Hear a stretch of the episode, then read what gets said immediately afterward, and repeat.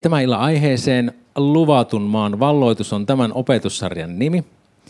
Ja tämän kerran nimi on Jättiläisiä ja heinäsirkkoja. Varmaan te, jotka muistatte kertomuksen luvatusta maasta, niin heti tulee se assosiaatio, että mistä tuo tulee tuo nimi. Mutta enpäs tässä kohtaa kerro, vaan se kohta paljastuu sitten myöhemmin. Äh, luvatun maan vallotusta, niin sitä on verrattu kristittynä, kristityn kasvuun. Ja tässä vertailussa on sitten tärkeää pitää mielessä raamatun tulkinnan periaatteet. Raamattua tulee selittää sillä itsellään. Ja se konteksti ja asiayhteys on aina syytä pitää mielessä. Katsotaan, miten hyvin se sitten pysyy meikäläisen opetuksessa mielessä, että voitte sitä arvioida. Mutta ää, niin kuin sanottu, niin raamatun tulkinnan avainin on aina Jeesus Kristus. Ja Johanneskin mainitsee sen evankeliumissaan tällä tavoin – mutta nämä on kirjoitettu, että te uskoisitte Jeesuksen olevan Kristus, Jumalan poika, ja että teillä, kun uskotte, olisi elämä hänen nimessään. No tuo, tuo, tuo Johanneksen, Johannes tarkoitti varmaan tuossa kohtaa nimenomaan sitten tuossa oma evankeliumia ja sitä kontekstia, mutta koko raamatun kokonaisilmoitus tuntien, niin me tiedetään, että se tarkoittaa koko raamattua. Raamattu on kirjoitettu siksi, että me tultaisiin tuntemaan Jeesus. No kun ihminen ottaa vastaan Jeesuksen Kristuksen omana vapahtajanaan, niin siitä voisi sanoa, että siitä alkaa matka kohti luvattua maata. Ja tässä opetuksessa tota, mä vertaan luvatumaan vallotusta meidän oman mielemme vallottamiseen Jeesukselle Kristukselle kuuliaiseksi. Israelin kansa oli lähettävä Egyptistä, sieltä orjuuden pesästä, päästäkseen kohti luvattua maata ja sitten kerran myös perille sinne luvattuun maahan.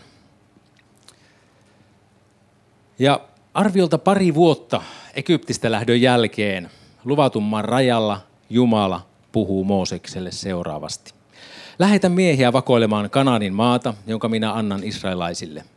Lähettäkää yksi mies kustakin heimosta Jokaisen heistä tulee olla ruhtinas heimolaistensa keskuudessa. Niin Mooses lähetti heidät Paaranin autiomaasta Herran käskyn mukaan. Kaikki miehet olivat ö, israelilaisten päälliköitä. Mulla pätkii tuo näyttö tuolla, mä kaikki. Okei, mutta edellä luetussa niin Jumala kehotti Moosesta lähettämään miehiä vakoilemaan Kananin maata, jonka hän oli päättänyt siis antaa israelaisille.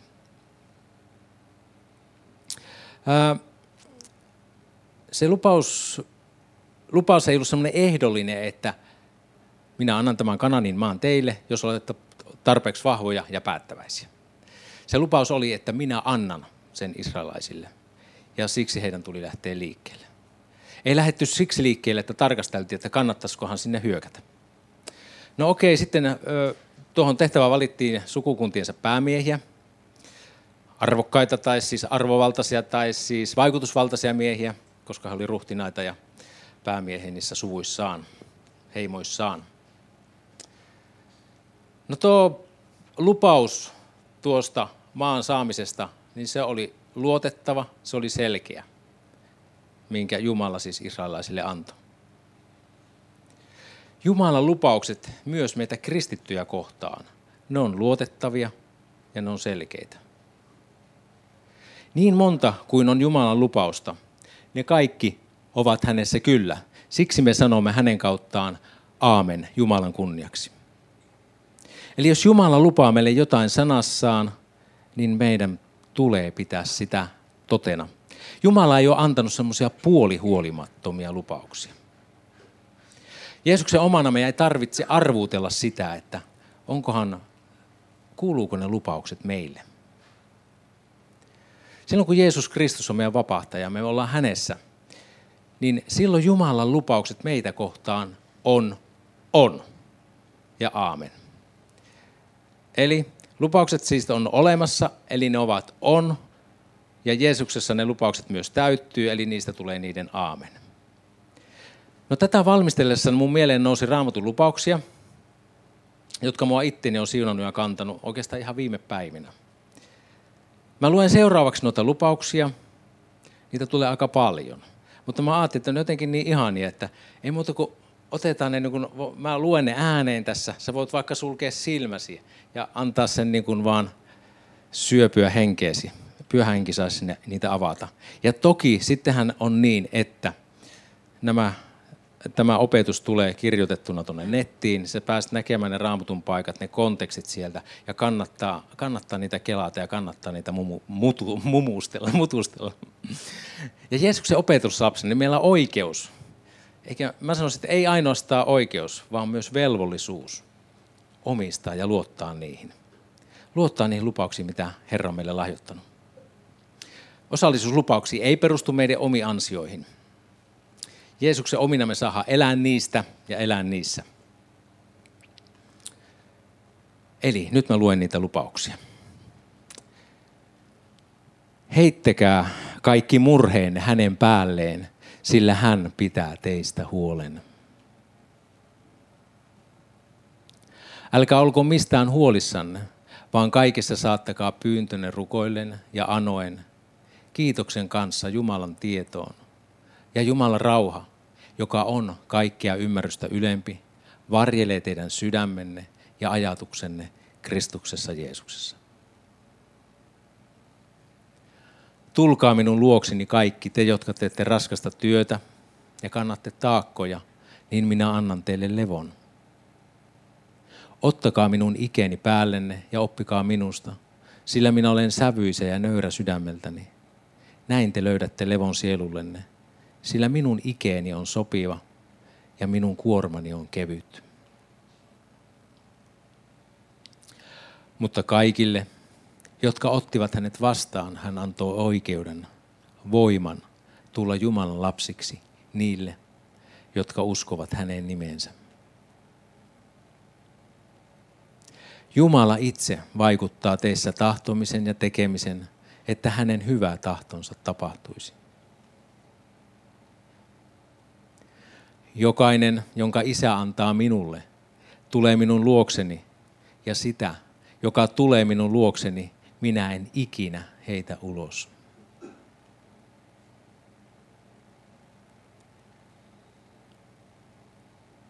Paavalin rukous oli se, oli se, että he pääsisivät tuntemaan Jumalan salaisuuden Kristuksen. Hänessä ovat kaikki viisauden ja tiedon aarteet kätkettyinä. Lisääntyköön teille armo ja rauha Jumalan ja Jeesuksen meidän Herramme tuntemisessa. Hänen jumalallinen voimansa on lahjoittanut meille hänen tuntemisensa kautta kaiken, mitä tarvitaan elämään ja Jumalan pelkoon. Nyt seuraavaksi mä pyydän, että keskustellaan. Siihen tulee keskustelukysymyksiä. Saako ne sinne näkymään?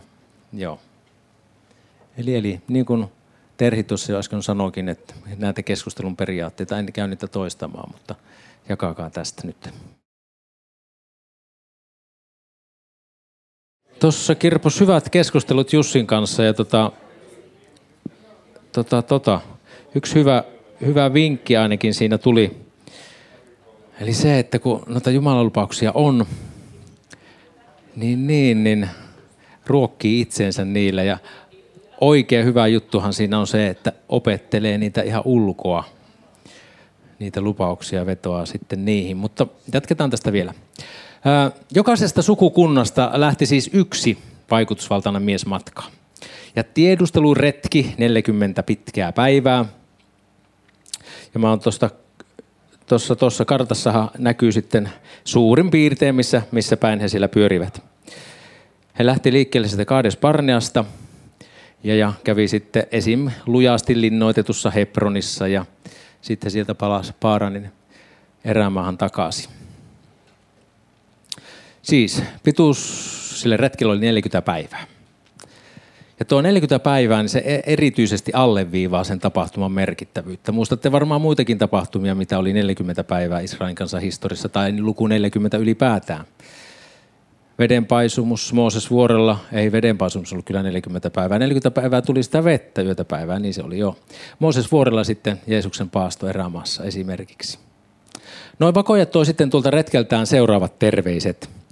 He kertoi Moosekselle, me menimme maahan, jonne meidät lähetit, ja se tosiaan vuotaa maitoa ja hunajaa. Tällaisia ovat sen hedelmät. Siellä oli niin iso hedelmä että kaksi miestä piti sitä kantaa. Mutta siinä maassa asuu väkevä kansa, ja kaupungit ovat lujasti varustettuja ja hyvin suuria. Me näemme siellä myös Anakin jälkeläisiä. Tämä arvovaltaisten miesten raportti sitten saa aikaan semmoisen epäuskon aallon kansassa. Ja sitten no, seuraavat jakeet sitten kertoo siitä, kuinka kansa alkoi napisemaan ihan tosissaan Moosesta vastaan. Hehän olivat kivittää suorastaan Mooseksin Aaronin. Sitten Jooso ja Kaalep koitti valaa uskoa siihen, että kyllä tuo maa on vallotettavissa. No sitten toisilla näillä kymmenellä vakoilla se sanoma oli sitten paljon epäuskoisempi ja synkempi. Ja sanoilla ja mielenlaadulla sillä on tosi iso merkitys ja vaikutus myös ympäristöön, niin oli näidenkin miesten sanoilla. Heidän viimeinen kommenttinsa ei sitten hirveästi varmasti lisännyt kansan luottamusta tai Jumalan lupauksiin, koska he sanoivat näin. Näimmepä siellä jättiläisiäkin, anakilaisia, jotka polveutuvat jättiläisistä. Me olimme omissa silmissämme kuin heinäsirkkoja, ja sellaisia me heistäkin olimme. Mä sitä pohdin, että olikohan nuo vakojat keskustellut näin anakilaisten kanssa ja kysynyt, että hei, mitäs mieltä muuten olette meistä? Itse ajattelisin, että ehkä ne ei keskustelu, en tiedä. Saattoiko olla niin, että niiden vakojien omassa mielessä oli syntynyt tämmöisiä ajatuksia heidän omista vastustajistaan. Mutta joka tapauksessa kansan parissa alkoi valtava huuto ja valitus siitä, että kuinka ne asiat sillä Egyptissä oli paljon paremmin kuin mitä ne nyt on. Ja nyt me on tuonut meidät tänne erämaahan kuolemaan. Tai viimeistään sitten, kun me yritetään vallottaa tätä luvattua maata. Otetaan sellainen pikakelaus siitä, mitä kansan historiassa oli tähän mennessä tapahtunut. Eli Egyptistä lähdöstä oli aikaa noin kaksi vuotta. Ja suurin osa siitä ajasta oli mennyt tuolla Siinain vuoren tuntumassa. Heillä oli takana konkreettisia kokemuksia Jumalan huolenpidosta. Vitsausten saattelemana he oli lähtenyt sitten sieltä Egyptistä pois. He oli kokenut punaisen meren ylityksen. He oli nähnyt, kuinka Faaraon sotajoukko oli hukkunut sinne mereen. Ja sitten puolitoista, vuotta, puolitoista kuukautta siitä Egyptistä lähdön jälkeen, niin he olivat olleet tämmöisen taivaallisen ruokapalvelun piirissä. Mannaa tuli taivasta joka päivä, ajattelessa. Ja nyt oli lähes kaksi vuotta siitä, kun Egyptistä oltiin tultu ja oli saanut tätä taivaallista ruokaa siellä joka päivä. Sitten Horpivuoren juurella oli saanut vettä kalliosta. He oli saanut voito amalikilaisista, kun Mooses oli pitänyt siellä käsiä ylhäällä vuorella aamurin ja huumorin auttaessa. Vai oliko se Aaron ja Huur? Mutta joka, joka tapauksessa. Ja siinä vuorella oli omi silmin nähnyt, kuinka Jumala laskeutui pilvessä sinne vuorelle. Alas sinne vuorelle. Ja sitten he oli kuullut, kuinka Jumala itse puhui heille.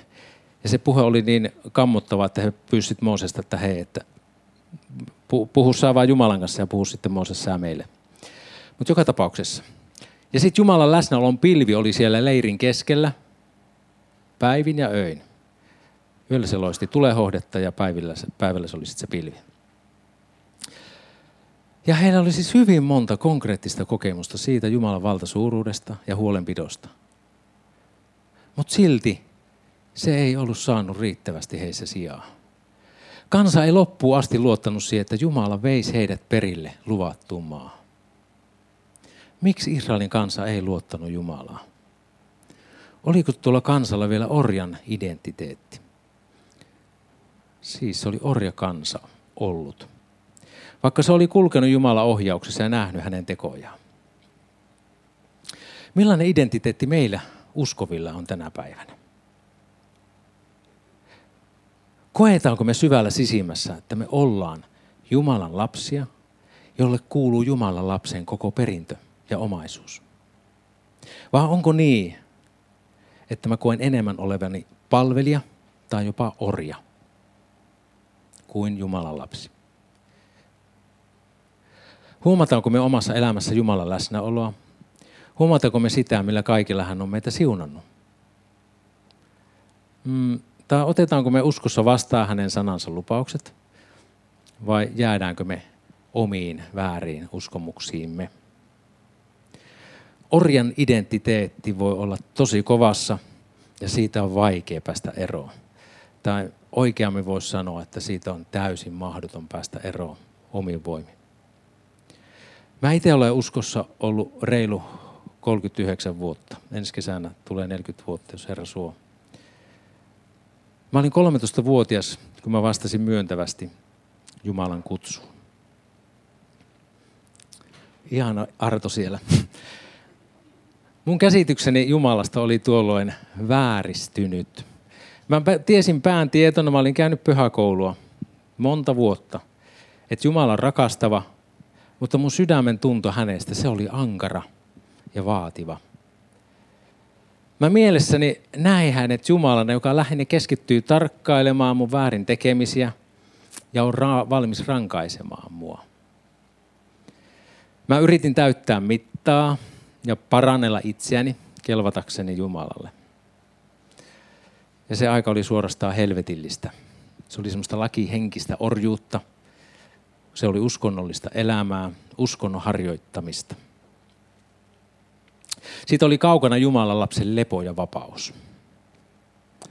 Mä ajattelen nyt, että mulla oli silloin orjan identiteetti. Orjana on vaikea luottaa mihinkään. Orjana luottamus on ansaittava. Uskoharjoitus oli mulla raskasta.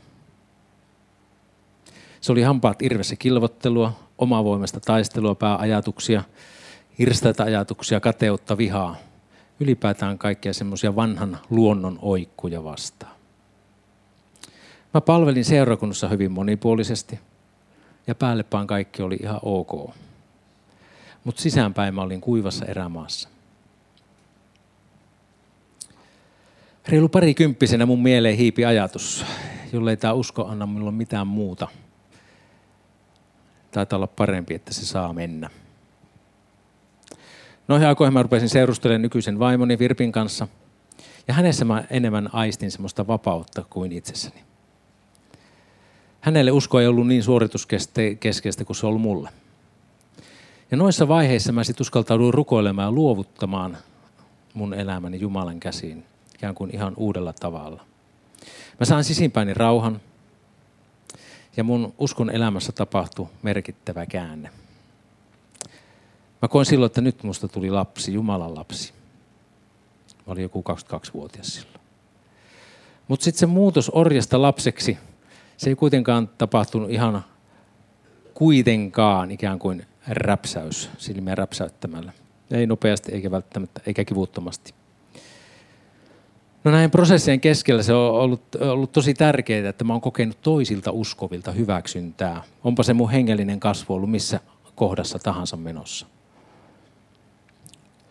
Usein mä vielä tunteissani, tunteeni tasolla mä reagoin vieläkin kuin orja.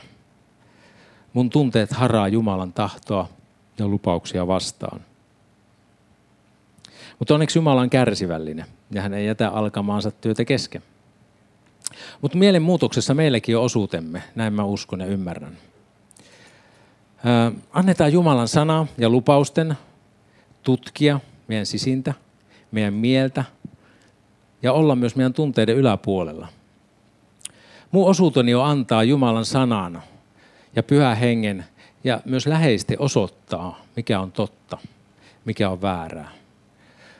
Mun osuuteni on se, että sana ja pyhä henki saa tuomita mun ajatukset ja mun aivotukset. Silloin kun on ristiriidassa hänen sanansa ja aivotustensa kanssa. Ja tuo, tää, mä sanoisin, että se on semmoista Jumalan sanan läpivalaisua, niin se, sen tulisi tapahtua aina uudestaan ja uudestaan ja uudestaan.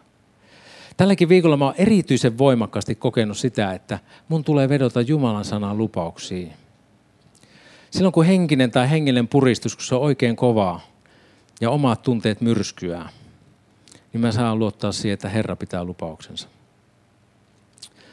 Äsken tuossa jaoin, että välillä on jopa niin voimakkaita ahdistuksen tunteita mulla. Mä mietin sitä, että okei, se voi olla ylirasitusta ja muuta, mutta tulee vähän semmoinen olo, että ihan siinä suorastaan jo paniikkikohtauksen partaalla. Mutta niissäkin tilanteissa, niin, niin saa, saa jättäytyä Jumalan puoleen. Se ei välttämättä ole se, enää sit se rukous hirveän, se on enemmänkin sitä, että Jeesus auta. Mutta menneellä viikollakin niin monta kertaa oli sitten mennä tulla, rupesi niin asiat pyörin päässä. Niin mä aina sanoin, että heittäkää kaikki murheenne hänen päällensä, niin hän pitää teistä huolen. Tämä on, sana, tämä on sun sanan lupaus. Mä, mä en enää ota vastaan tätä. Mä en rupea murehtiin tämän kanssa, kun mä en tälle itse mitään voi, mutta mä heitän nämä murheet sun päälle. Sä oot luvannut pitää musta huolen. No kyllähän Jumala, Jumalahan pitää niin kuin lupauksensa, mutta se on enemmänkin puhetta minulle itselleni, että mä turvaan siihen sanan lupauksiin. Niin kuin uudestaan ja uudestaan niin, että mun ei tarvikaan enää jäädä siihen tunteeseen, että kun tuohista ja tuopurista ja tuopuristaa – vaan se, että Jumalan sana saa vaikuttaa. Se on hänen työtään joka tapauksessa. Sormusen Jarmon kanssa mä juttelin tässä muutama päivä sitten ja hän lainasi puheessa entistä kristillisen koulun opettajaa. Ja tuo opettaja oli joskus haasteellisen tilanteen edessä todennut jotenkin tähän tapaan. Mitenköhän Jumala tästä tilanteesta selviää? Musta se on niin aivan huikea, huikeasti sanottu. Se jotenkin niin kääntää katseen just sinne, minne sen pitää kääntyäkin. Mitenköhän Jumala tästä tilanteesta selviää? Yleensä itse että mitenköhän minä selviän tästä. Mutta eihän mun mitään tarvitse selvitä. Tämä on Jumalan juttu. Mä oon Jumalan bisneksissä. Mä oon Jumalan bisnesmies. Aika huikeeta.